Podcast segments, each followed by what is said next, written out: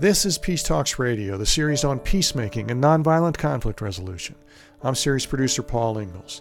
Today, we start with a focus on outreach efforts that intend to bring some peace and safety to immigrants whose futures have been tangled up in the United States' evolving immigration stance.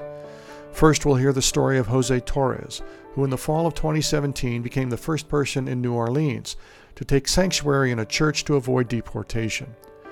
Here's our correspondent, Sarah Holtz. I live seven blocks from the Canal Streetcar. On the walk over to my stop, I pass an old brick church, one of scores of sanctuaries in the city. First Grace Methodist Church has one thing on all the others, though. It's a real life sanctuary to a man named Jose Torres. Buenas tardes, mi nombre es José Torres. Soy líder del Congreso de Jornaleros. Jose is a community leader with the Congress of Day Laborers, a group of immigrant workers and families who helped to rebuild the city after Hurricane Katrina. In November of 2017, Jose became the first New Orleanian to take sanctuary in a church to avoid deportation. I met Jose shortly after he moved into First Grace, and we sat around a table in one of the church's classrooms. Jose's English is really good, but his Spanish is poetic. So Rachel Tabor translated for me. Hi, my name is Rachel Tabor. I'm an organizer at the Congress of Day Laborers. As Jose began to tell his story, his eyes softened, and I could tell that this is a story many years in the making. Soy padre de familia de dos niñas ciudadanas. Well, I'm a dad. I'm a head of a family. I have two, you know, little girls who were born here in the United States. Um, my youngest, so she's she's two years old, and she was born prematurely. And because of that, um, she has a complicated seizure condition. You know, they have those documents. Authorities are aware um, that she has this life-threatening medical condition, but it doesn't matter to them. Well, maybe it doesn't matter to them, but it matters to me because I'm her dad. This is my daughter. These are my girls. This is my life. You know, knowing that you have these beautiful little girls waiting for you at home is what inspires you to get up in the morning and go to work, to keep going no matter what it takes, you know, to make sure your family is moving forward and doing well and is provided for. Soy una persona que he luchado So I'm a person who has fought every day, day to day, to rebuild this city. We've sweated a lot, we've worked hard, we've invested too much to be told now that we can't remain in this city that we have rebuilt. Cuando yo me vine a When I came to the United States, I was only 18 years old. And I came fleeing from so much injustice, um, from rampant crime that is just ravaging the country I was born in. You can't move from city to city the way we do here, you know, just easily, right? With the peace of mind that you'll return home safe. There, doing that would risk your life um, because of how much crime there is. Um, and you know, life is so fragile, right? You can die in an instant. So I decided I was going to survive. perder la vida es rápido. Entonces, You know, arriving in the United States, you know, I think of that river, the Rio Grande. And this river is a barrier. It's this barrier between two worlds. I can remember when I crossed that river seeing so many, you know, shoes and, and clothes and t shirts, you know, strewn about and knowing that each one was one person's dream and not knowing whether they made it here or not. yo soy sobreviviente de tráfico humano. Sigo luchando porque quiero mi día en corte. I'm a survivor of human No trafficking. lo he tenido, pero And what I'm fighting for is my day in court. I never had that chance. And so that's my fight. That's what I'm fighting for here in Sanctuary. In light of the dangers that exist beyond the walls of First Grace, Jose's attitude is cautious, especially after he received word from the authorities about his case. Here's Rachel with an update. We just received notice that they are not granting the stay at this time, um, but we have hope as, as he continues to fight his case, as we continue to organize and involve more people, uh, that this movement can grow. And this collaboration between Jose, Congreso, and the greater community helps to renew Jose's faith for the time being. seguimos en la lucha. Me siento bendecido por Dios. So the fight continues. Um, you know, I have two lawyers who are supporting me, um, and it helps a lot knowing that I'm not alone, uh, that so many people are supporting me. So I have hope that one day I will return to my family. Y que nos miren como seres humanos. We just want to be seen as human beings. And I think that our society has lost sight of that. We need to focus on, um, you know, this fight that we all share. Sí se puede. In New Orleans, I'm Sarah Holtz. Seven months after taking sanctuary, Jose Torres won a reprieve from ICE's deportation threat and was able to reunite with his family. He remained an active leader with the Congress of Day Laborers, supporting other community members as they continued to struggle with immigration authorities. Next on Peace Talks Radio, we hear about the variety of compassionate services some organizations are offering to refugees and undocumented immigrants in the U.S. Our Suzanne Kreider spoke with Justin Reamer Thamert, director of the New Mexico Faith Coalition for Immigrant Justice, who recently received the Parliament of the World's Religions Justice Award. Justin also offers some ideas about bringing opposing sides of the immigration debate closer together. Justin, tell us about your job.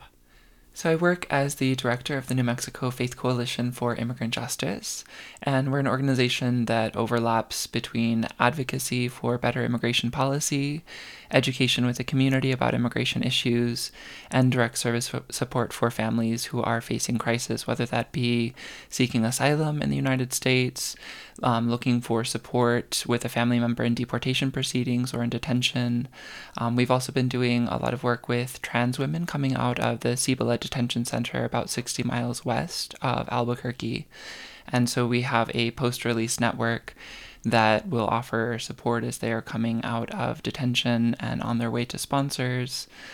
You know, there are a number of other ways in which direct service plays out um, a court companion program that supports people who are afraid to show up at court or at the police office, um, a rapid response network that shows up when immigration is present in the community, and a number of other efforts to try and raise attention to immigration issues and support families that are impacted. You made a choice. You're a smart dude, and you could have, you know, been a lawyer or a CEO. You chose to be the executive director of a nonprofit. So I'm curious what impacted you as you grew up to make this work choice? I think there have been a number of factors that have played in. Um, both a father who was involved in the sanctuary movement in the 1980s and time that I spent in Latin America from the time I was in middle school. And then also, you know, getting to know people who are impacted by our immigration system has made this very personal. Um, I would say that many of the people who I've worked with prior to my work at the Faith Coalition as well as currently um, really lift up how devastating our system is. Um, we've worked with asylum seekers who are in asylum proceedings four years after they came to the United States and asked to begin the process. Um, I think also seeing that so many people have died in immigration custody makes this something that really merits and requires that, you know, as people of faith, as people of conscience, um, we are working towards a world where people can come to a country seeking support and not be in risk of dying in immigration custody. Hmm. You said people of faith and people of conscience, but I think immigration is kind of controversial. And I think some people might say I'm a person of faith but they don't believe in immigration. What would you say about that? It's an interesting mix if you look at almost any faith tradition. There is some story of migration. So whether that is Siddhartha, um, you know, venturing outside of a castle and coming into contact with sickness and death, whether it is even looking at the notion that, you know, if Jesus Christ had come down to earth, that is a form of migration. His family were asylum seekers. So many of the biblical characters in the Hebrew Bible and the Christian Bible were migrants or refugees or trafficking victims. And so I think looking at any faith tradition, you can find a story of migration and the fact that we are on something of a spiritual journey and that also means that we need to look at the physical journey that other people are facing. Hmm. A spiritual journey. And it sounds like maybe that was part of your process too. You do you feel you're on a spiritual journey? Absolutely. I um, was raised Lutheran and was very connected to, particularly um, the the way that people of faith in El Salvador had been part of the Salvadoran Civil War and struggle for liberation. And I would say that where I am today, while my um, spiritual journey is probably wider than just the Christian tradition, I connect into an understanding of how we are living in harmony with all of the sources around us and how the the story of faith is one that is shared between most traditions. Your father was in the sanctuary movement. I'm curious how that impacted you as you're growing up. Do you remember that process? I do. So I was one year old when my father was put on trial with Demetria Martinez, a reporter who had gone down um, to El Paso to be able to document the story of two Salvadoran women who had come to the U.S. Um, after they had been impregnated by soldiers and fled. And so you know, just recognizing that from the time that I was a child, I could have been separated from my father and he could have been in jail for 45 years for standing up for what his faith told him to do, of how we live with justice in mind um, for our neighbors. In high school, you know, I did a pretty in depth study about the sanctuary movement and seeing how that tied into my own family's life. And then I would also say that since my sister was adopted from El Salvador, there have been many ways that over the years, when I was studying liberation theology in El Salvador, and when my sister and I went back to El Salvador in 2015, that we were able to understand more of the roots of how our life has been impacted by the sanctuary movement of the 80s and how that continues to have ramifications today. Standing up that is hard. See, I'm from a generation. I was in the seventh grade when Martin Luther King was assassinated, and then a few months later, Bobby Kennedy was assassinated. And so I learned people who speak up and stand up get shot. And I don't want to say I don't stand up for things, but I'm more nervous about that. What would you say to our listeners who are nervous about standing up? There is an inherent risk to standing up, and I don't think that in my personal journey that is something that I want to paralyze me. So I can understand that there are certainly risks that people have faced in this country and around the world for standing up.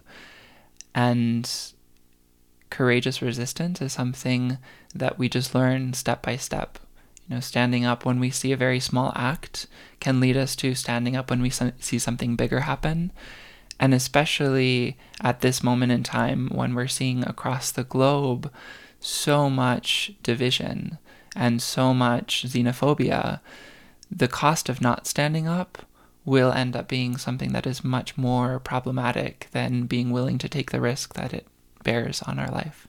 This is confusing to me because of the ego and the spiritual journey, okay, and letting go of the ego and then saying no. The ego realizes there should be courageous resistance. What would you say to that? A friend of mine was recently talking to me about sacred activism and sacred um, activism being something that is tying in the understanding, similar to liberation theology, that our lives and our spiritual journey are intertwined. So while I may aspire towards letting go of ego and moving um, into higher connection with source energy, I also am living in the physical plane and want to acknowledge that my neighbors who don't have the same privileges that I do or that have been oppressed historically part of my spiritual journey is learning how to extend that liberation onto others and stand with others who are struggling for liberation. Justin Reamer Thamert, if a listener anywhere in the United States right now um, wants to get involved, either in immigrant work or immigrant justice, what would you recommend? I think that there are small organizations and large organizations across the country that are doing work for immigrant justice and that are doing work in other fields. And, you know, really, we are seeing over this last year how integral each of these movements are, that struggles for Indigenous work overlap with immigration in many ways, whether that's that we're looking at Indigenous people who are living on a border or that there are people who are coming to the United States who are indigenous. You know, I think looking for an organization in one's home community is an important way to to start to get involved. Um, there are national organizations um, like Immigrant Families Belong Together that can, you know, help connect someone with efforts in their own community. And Google is our friend in the way that you can find what is happening in your own community um, and ways to plug in to similar efforts. Yeah, so it's not just about immigrants because people might think, oh, well, we don't have an immigrant issue here, but it may be indigenous issues. It may be indigenous issues. I mean, many immigrants are coming from Africa, and there can be tie ins to Black Lives Matter because for asylum seekers who are living here in New Mexico in doing a cultural orientation training and having to let them know the risks of being a black man in the United States. I mean, we're talking about intersectional issues. Um, environmental issues are displacing thousands of people across the globe right now. And so, there again, we're seeing the intersection between environmental issues and immigration. Um, all of these issues are overlapping in one way or another. Justin, I'm curious what you would say to a group of people who believe that maybe immigration has a lot of terrorists or people who are going to hurt us or take our jobs.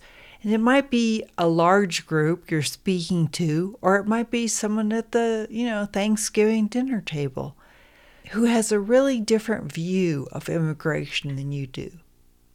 What would you say to that person or people? I think one of the places to start is with personal stories. That if someone has a connection to someone who is an immigrant, being able to lift up that many of the individuals that we know are humble people.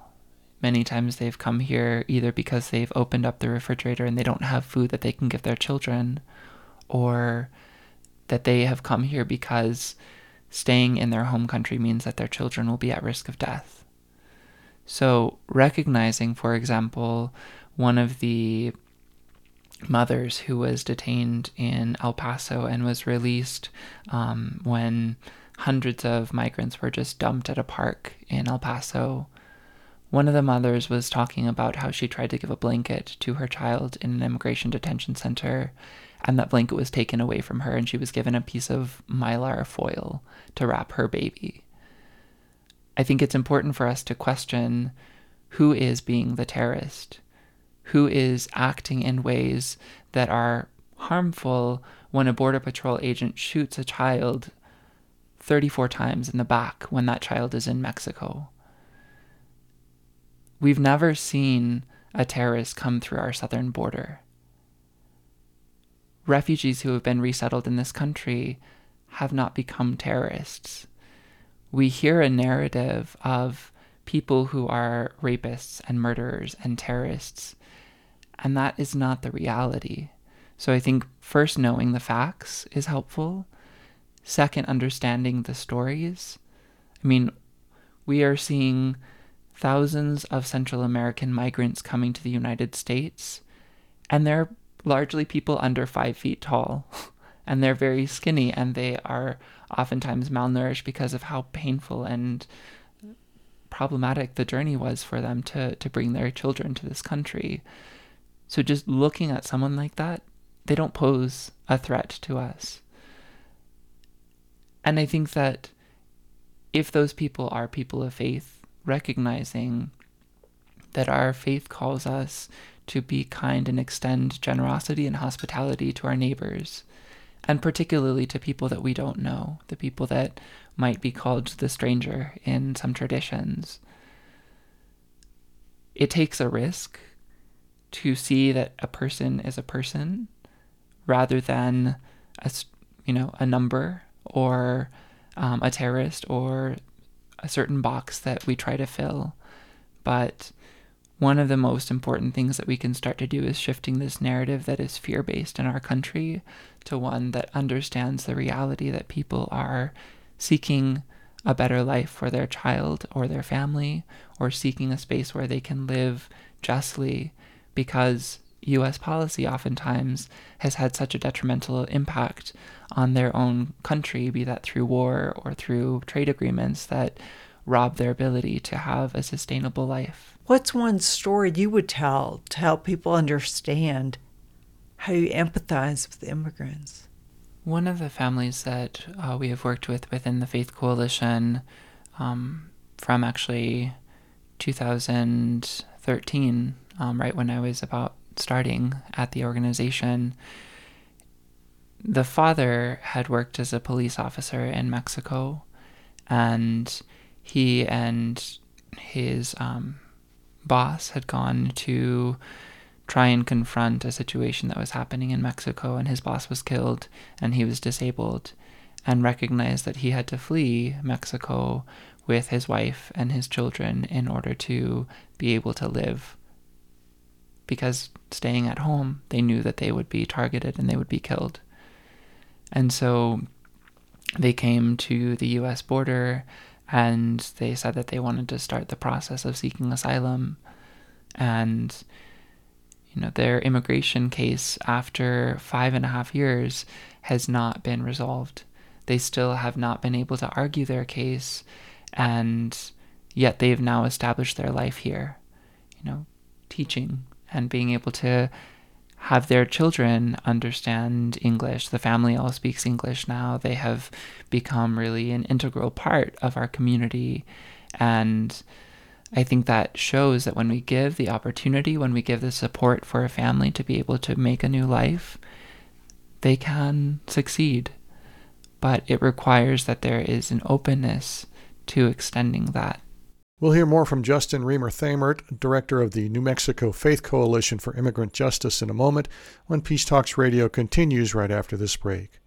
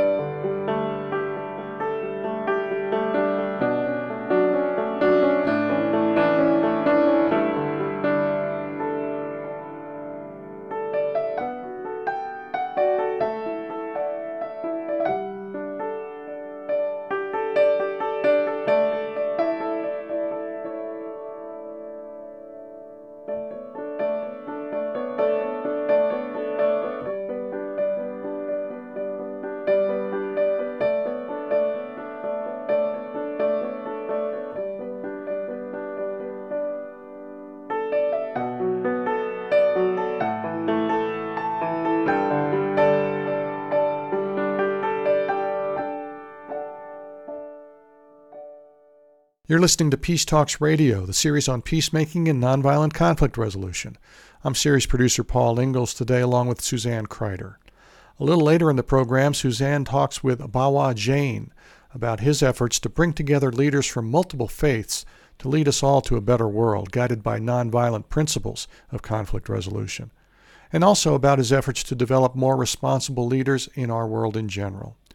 But first, we return to Suzanne's conversation with Justin Reamer Thamert, director of the New Mexico Faith Coalition for Immigrant Justice, about his work assisting immigrants who are seeking asylum and a better life by coming into the United States. In 2018, you received the Parliament of the World's Religions Justice Award. So, first, what is the Parliament? And then, second, what is the award? So, the Parliament of the World's Religions is an entity that has now been in existence for over 100 years. It was the first um, movement of bringing together Eastern and Western traditions to learn about each other. And over the last couple of decades, there has been a resurgence of the Parliament. And so, every two to five years, there has been a gathering in some country of the world where people of faith from any tradition you can imagine have come together to both have breakout groups and discuss what is happening you know for LGBTQ people on a spiritual journey. How does autism play in? Um, how can we look at post-colonialism in spiritual traditions and in our world and then also having plenary sessions where Indigenous folk are able to take center ground or where environmental issues are given focus and how that plays into our spiritual traditions. So the Parliament is led by people of many different traditions and is a space of coming together and sharing our understanding of working towards um, a compassionate world. The Justice Award is an award that is given to someone who's been involved in social justice issues in their community and striving to make a difference. I've heard it's like the Nobel Peace Prize for justice. Would you agree? I guess you'd agree, but yeah, how is I, that true? That, I think that it is similar. Um, I know that there are many different um, justice oriented awards around the world, but this is one that really tries to tie in the the faith aspect of people who are working from within the context of faith for justice. Justin, what did it mean to you to receive the Parliament of the World's Religions Justice Award in 2018? I was really floored to receive the award. I think it is very humbling to acknowledge and receive a recognition for the work that I've been doing I also feel that it's not something that is just because of the work that I've done. Um, the Justice Award, I feel, is integrally tied to the community in which I was raised and the people who I know. And principally, I think that be- belongs to the migrants and the refugees and the asylum seekers who have formed me and who have become my larger family. You know, people who came from Uganda and had to leave a child there in order to seek asylum here in the United States and who languished in immigration detention for a year and a half and then were released and still were in limbo. Um, a US citizen who is now 20 and who had to leave her dream of going to the army so that she could take care of her children of, of her siblings after her father was deported um, a transgender indigenous woman from Nicaragua who came to the United States seeking asylum. Um, two people who have been living in sanctuary in Albuquerque fighting unjust deportation orders. I mean, I, I, really feel that the Justice Award does not so much belong to me, Justin, but it belongs to the community that is struggling for justice here in New Mexico. Yes. Justin, you feel this award belongs to everyone. I'm curious, like, when you think of our listeners, and maybe they didn't get an award like you did, that's a really big deal. Congratulations. What would you say to our listeners how they can award themselves, or what would you say to people who are curious about peace but have not gotten a physical re- award like you have? I think that a physical award is simply an acknowledgement of some work that people are doing. And I think one of the important pieces of what we try to do within the Faith Coalition is recognize that we are working together and that everyone brings something to the table. And we can acknowledge each other and the work that we do, and also acknowledge that we are striving ourselves for a better world. And that doesn't require a physical manifestation of an award so much as an acknowledgement that um, I am committed to ensuring that the tens of thousands of people in immigration detention are liberated and that we change our immigration system so that asylum seekers and children don't languish in very abusive situations where we are seeing children die from diseases that can easily be cured. Um, so every little piece that we do is something that merits recognition, whether that's something that we are doing for ourselves or supporting each other in this work. Love that. So they can acknowledge themselves as well as other people. I'm curious how often you acknowledge other people. I try to consistently. really? Um, I, I feel that you know, the people who are taking risks, particularly people who are coming from the impacted community, whether they be a transgender person, whether they be an immigrant with or without immigration status, they are taking risks to engage in collective liberation. And I think that being able to point that out and say thank you is a simple act, but it, it goes a long way. Justin Reamer Thamert, what else do you want to say that you haven't said yet? Mm. One of the things that I think is important to bear in mind um, right now is that there are groups that are striving to stand together and support each other in bringing a change. So, um, over Christmas um, 2018 through the new year, there was an occupation that started outside of the Tornillo um, detention camp, um, which is just outside of El Paso, Texas. And it was organized by a number of folks from across the country. And people from the Red Nation in New Mexico went down and were representing that intersection between indigenous and immigration issues. Um, there are people from the New Mexico Dream Team heading down there as well, since the occupation decided to continue um, throughout 2019. And it was really powerful to see that in very small acts, you know, writing a message on a soccer ball that was kicked over the fence by these unaccompanied minors, a message of hope, a message of strength, a recognition that they are not alone, and being able to throw that back over. Having dozens of people with giant puppets and banners marching around the facility and at least being able to make a little bit of contact with the kids. Being able to shut down the street for a while with jugs of water, tying together how Flint, Michigan, and the Dakota Access Pipeline, and transgender women having to drink out of the back of a toilet in an immigration cell because they're not given clean water, and you know, children who are dying because they are not getting water inside of immigration detention. All of these issues are connected.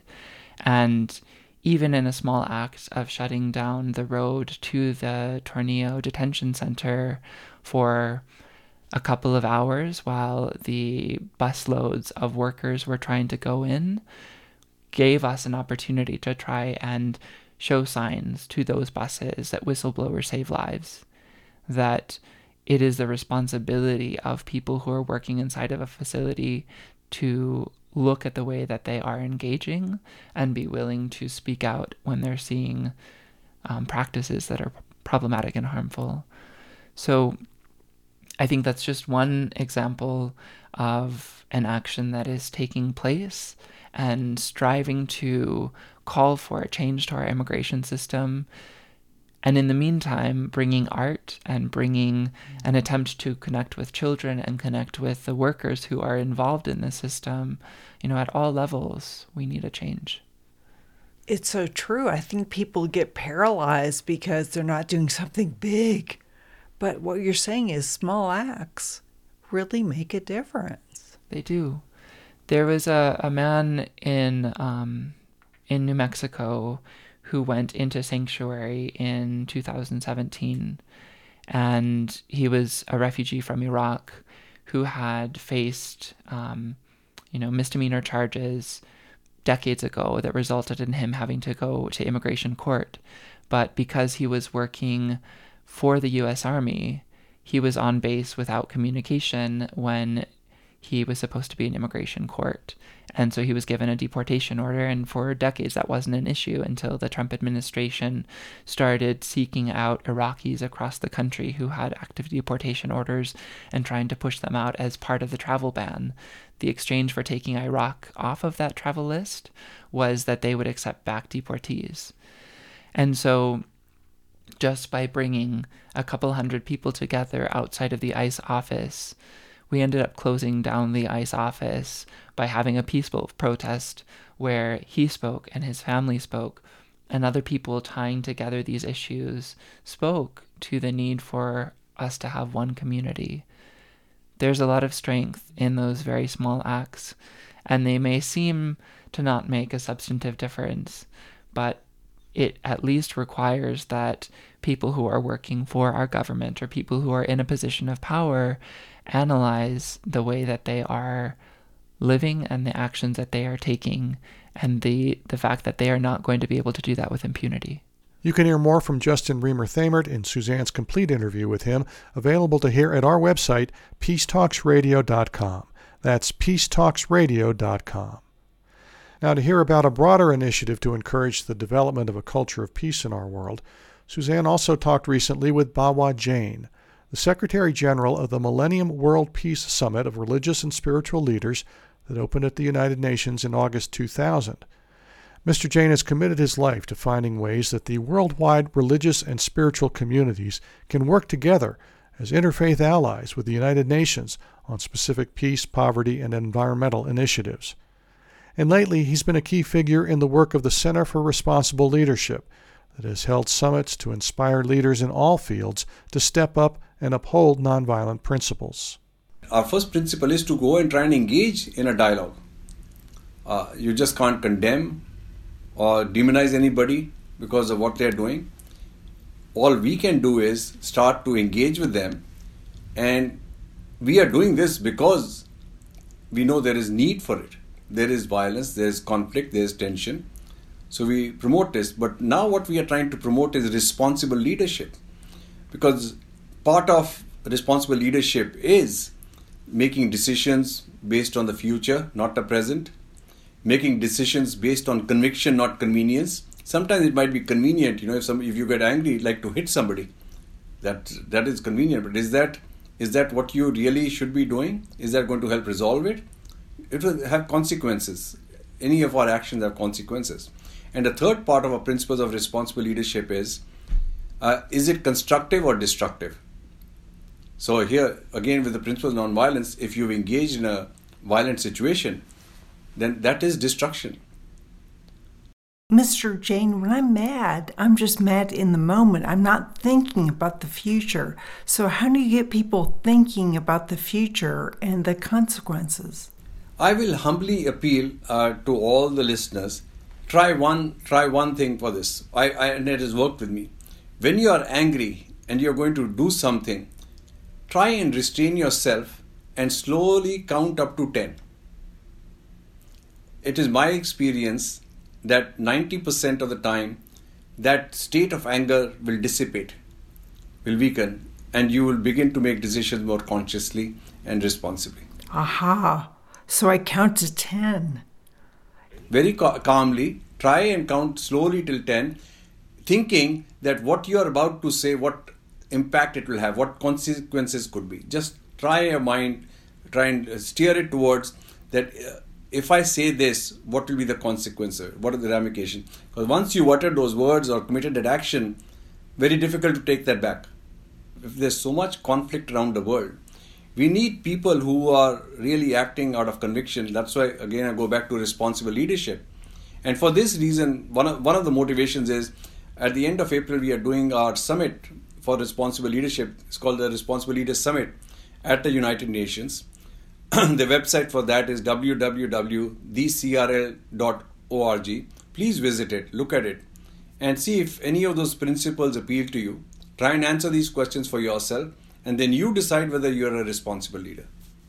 We'll hear more from Bawa Jain, the Secretary General of the Millennium World Peace Summit of Religious and Spiritual Leaders, and also a key figure at the Center for Responsible Leadership, when Peace Talks Radio continues right after this short break.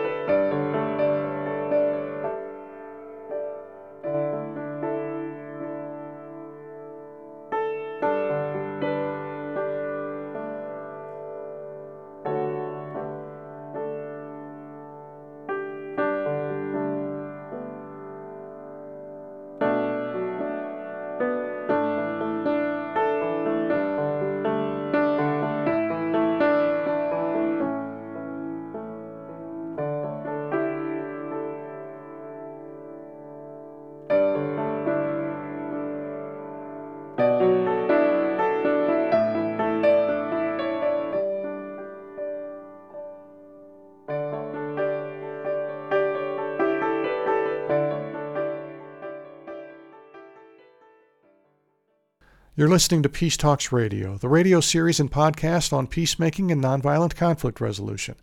I'm series producer Paul Ingles, here today with series co founder Suzanne Kryder. We're online at peacetalksradio.com, by the way, with audio and transcripts of every show we've ever done dating back to 2002. Again, that's peacetalksradio.com. Back now for more of Suzanne's interview with Bawa Jain, the Secretary General of the Millennium World Peace Summit of Religious and Spiritual Leaders, and key figure at the Center for Responsible Leadership. Peace achieved through violence, in my opinion, first of all, is not sustainable. Why? Because, okay, you might quell somebody, quieten them down for a while, but if they are disgruntled, they will rise again. So, our focus, which I've actually comes from my tradition, my tradition being a Jain, yeah, you know, one of the most prominent Jains of our lifetime was Mahatma Gandhi, and he was educated on the principles of non-violence, ahimsa that we call, from the teachings of Jainism, and we follow the non-violence path in our thinking, in our actions, in our speech. So that's what I have been trying to follow all my life. Some of the initiatives is, uh, I think it was 1998 when I was co-director, founder, when we launched the Season for Nonviolence, commemorating the assassinations of Mahatma Gandhi and Martin Luther King, and trying to see if we could educate people around the country here first on what are the principles of nonviolence and nonviolence uh, civil action, so as uh, you know, propagated by Martin Luther King, and then uh, some of the Kingian philosophies. And uh, Martin Luther King, as you know, also first acknowledged that his teacher in that aspect of nonviolence conviction was Mahatma Gandhi. So we launched that season for nonviolence, and that spread very quickly. It was across 115 cities in the country and schools all over, and it was very successful. But uh, we need many, many more things of that. Then I, I've, my life is constantly engaged in mediating wherever there's zones of conflict. We do quietly what we call religious diplomacy, and uh, go and try and mediate and see if we can have a non-violent resolution to the conflicts. Bawa Jain, okay, there's a percentage of people who don't believe in any faith tradition. It's kind of increasing. I know it's increasing in the U.S. So, what role do those people play who are not really in a faith tradition? I'm not promoting any religion or any faith. We are what we are talking about is responsible leadership. I have we've done a lot of work with the religious leaders for the past uh, all my life, literally. But for the last few years, and now that's why we are launching now the Center for Responsible Leadership. That whether you believe or not, there are challenges that each one of us face, irrespective of where we are. So what what are we going to do to address those things? So what we are doing is reminding people about their responsibilities. You decide what you want to do, but do something. Just don't sit around twiddle your thumbs. Uh, the life has to have a meaning and purpose, you know. Uh, and I always, as I say, ask yourself a question: Are you satisfied with the with the way things are today? Is this the world that you want for your children and their children's children? If not, then get up and do something. So, if we have to have uh, collective thinking but individual action. Okay, so, but there are some people who are in a faith and they use their faith as a way to create war. Isn't that true? Unfortunately, that is true. And if you go back to some of our history at the Millennium Summit, uh, His Excellency Kofi Annan, the then Secretary General, said it best. And I'm always reminded and guided by that. He said, The problem oftentimes is not with the faith, but the faithful. Take, for instance, uh, Islam. Okay? So much of global terrorism, everything we keep attributing to the entire religion of Islam. Is that fair? Those are the misguided acts of a few and those people who are committing those heinous crimes in the name of Islam are the biggest enemies of Islam. They are not following the true teachings of their religion. Similarly, sometimes you have other radicals and fundamentalists who, who use shelter or seek shelter or legitimacy of a religion to perpetrate their heinous crime. They are, they are the biggest enemies of that religion, of any religion. And no faith, in my mind, condones those kind of acts.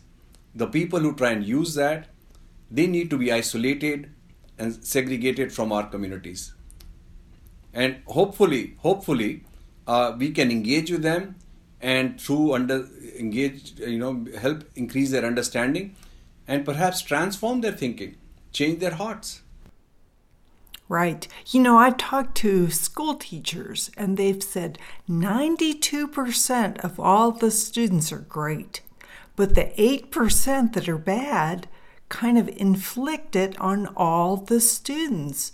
So, are you, do you see that too as a really small percentage of people who create the violence? May I suggest something, Suzanne?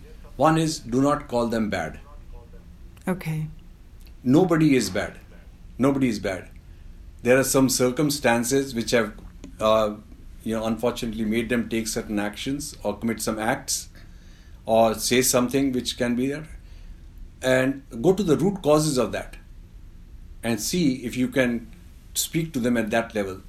Oftentimes, you'll find these people are, the, have, have, are at the crossroads of their own life situations. If you can try and understand that and meet them at that crossroad and help them take the right path, you invariably you will see that they will follow that. Yet there might be some people who are absolutely misguided, and that's why I say we must work to isolate those and minimize that. Is uh, my aspiration in that is that one day we do not have any of those misguided people. Uh, it's an aspiration. That's why I say it's an ideal. It's utopian, yes, but I'll keep working towards that. I said that myself uh, as a goal. So, Mr. Jain, you said you want to engage with these people who are not using the true teachings. How do you engage with them? See, I'll, uh, let me just say, you know, the motivation for us to do what we are doing is because we know there are challenges, but we know there's urgent need.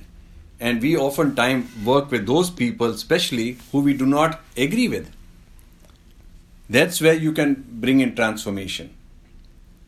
So we use influential, prominent leaders, and then we bring in the people who could learn from that or be helped by those teachers. So the mentorship programs, and then use those tools for within their own circumstances, issues, things that they have to deal with. So always make that distinction. The people who are using religion to commit these heinous acts of violence or crimes are the biggest enemies of that religion. Isolate them, segregate them. Do not let them take legitimacy of that faith, of the sacred faith. That's not what God, our Creator, uh, destined for us. See, this is helpful for our listeners because sometimes people say things that our listener doesn't believe in. But I'm hearing two different things. I'm hearing, well, isolate them, but I'm also hearing use tools to try to transform them. Absolutely. The, the thing is, remember, these people who commit these things, they really, in my, I have met many of them, okay? They really are crying out for help. Reach out to them. Try and get through to the to their core and seeing where they can begin to listen. And once believe me, it's my been my experience. Once you can gain a little bit of their trust, they open up. They open up. I've had many people weep with me suddenly when when we engage with them. But be sincere. When you do that, do not go with any expectation of personal gratification or personal benefits. You have to do this selflessly with a real commitment to transform and help the other that you are trying to. So be a good listener listen and i use the words with all my team is listen with your entire body the words itself don't tell you enough oftentimes it's it's the subtle shifts in your body and little twitches or movements which can teach you much more than what words will ever tell so you feel a shift in your body Bawa. So what does the shift mean or what what do you do next? You can gauge very well when you are very attentive and focused to see whether the person is being sincere or not, whether the person is crying out for help or not, whether the person is struggling in, in some way. So you have to just be very focused and listen and then respond to what the person might open up to. So you're saying a person will know what to do next if if the other person is really struggling or they're really being sincere. Well, what do I do next? Uh, be understanding, have some compassion, and oftentimes, uh, you know, don't volunteer and try and pronounce judgments. Just listen, listen. Don't jump to a conclusion or judgment. Remember, oftentimes these actions uh, come, unfortunately, sometimes because of some hurt, and sometimes because of some ego. Your your ego has been bruised, and you react that way. So give them some room, have some mercy, some forgiveness. Engage them, see how they are willing to acknowledge and transform. It is a very pain, sometimes a very tedious and process. You have to have extreme amount of patience in this. And but the, the the one principle in this is do not jump to a judgment. Do not start making judgments. Keep engaging. Keep the conversation going. And sometimes just stay, staying in the silence itself, but continue to send out the positive energy, positive attitudes, that itself can have an enormous impact. And Baba, at one point you were involved in the World Economic Forum that meets in Davos. Are you all still involved in that? It was in uh, just after the Millennium Summit. We were asked to come and launch the religious initiative at the World Economic Forum in Davos, and I was very excited with that. And what uh, the the purpose of launching there was that these are the world's uh, powerhouses, uh, the economic leaders and the political leaders who were assembling there. The missing dimension in that was religion. So we were we brought in the religious dimension, and the World Economic Forum continues to engage with the religious leaders, and I think you've seen lots of changes ever since that. Remember uh, the custodian of the two holy mosques, King Abdullah, he launched the World Conference on Dialogue. As you know, he, he's remember what makes it unique is that Uh, he, he's not just the king; he's the custodian of the two holy mosques. 1.8 billion Muslims all aspire to go to the holy mosque and he's the custodian. That kind of a person engage, launching a world conference dialogue with the Holy Father, with the Vatican, with the King of Spain in Madrid, it was remarkable. So lots of things happened after that to engage people of influence and leadership, political leaders, business leaders all over the world on working towards peace and working towards the larger interests of the global community. And today it's quite common, you know, everywhere in the world you'll see uh, political leaders or business leaders all engaging in these efforts to foster peace and harmony. And our purpose at the Responsible Leaders Summit is to bring some of those people back together. And, one, uh, and our chairman, His Excellency uh, Dr. Al-Issa, the Secretary of the Muslim World League, he's done some heroic things. He's taken such steps as like condemning the Holocaust.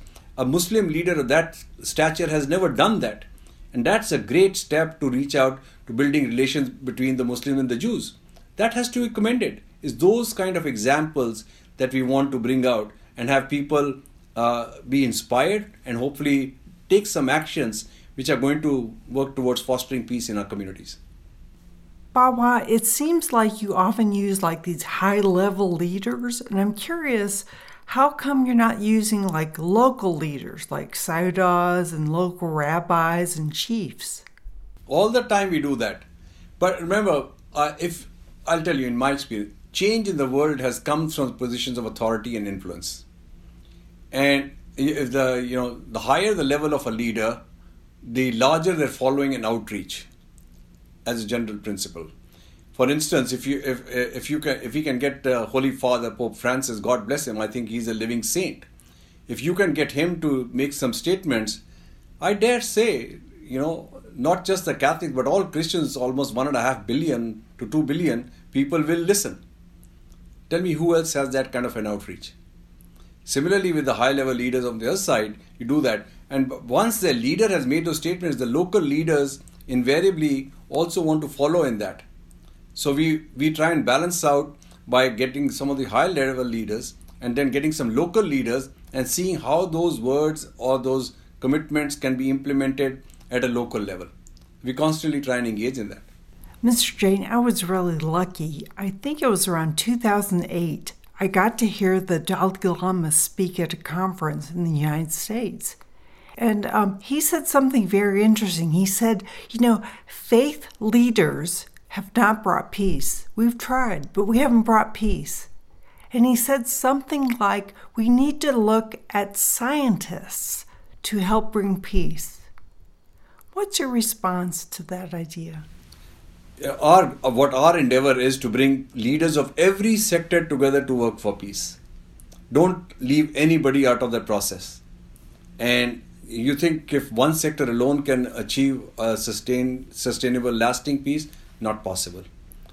The uh, goal has to be to engage everybody, every stakeholder should be engaged.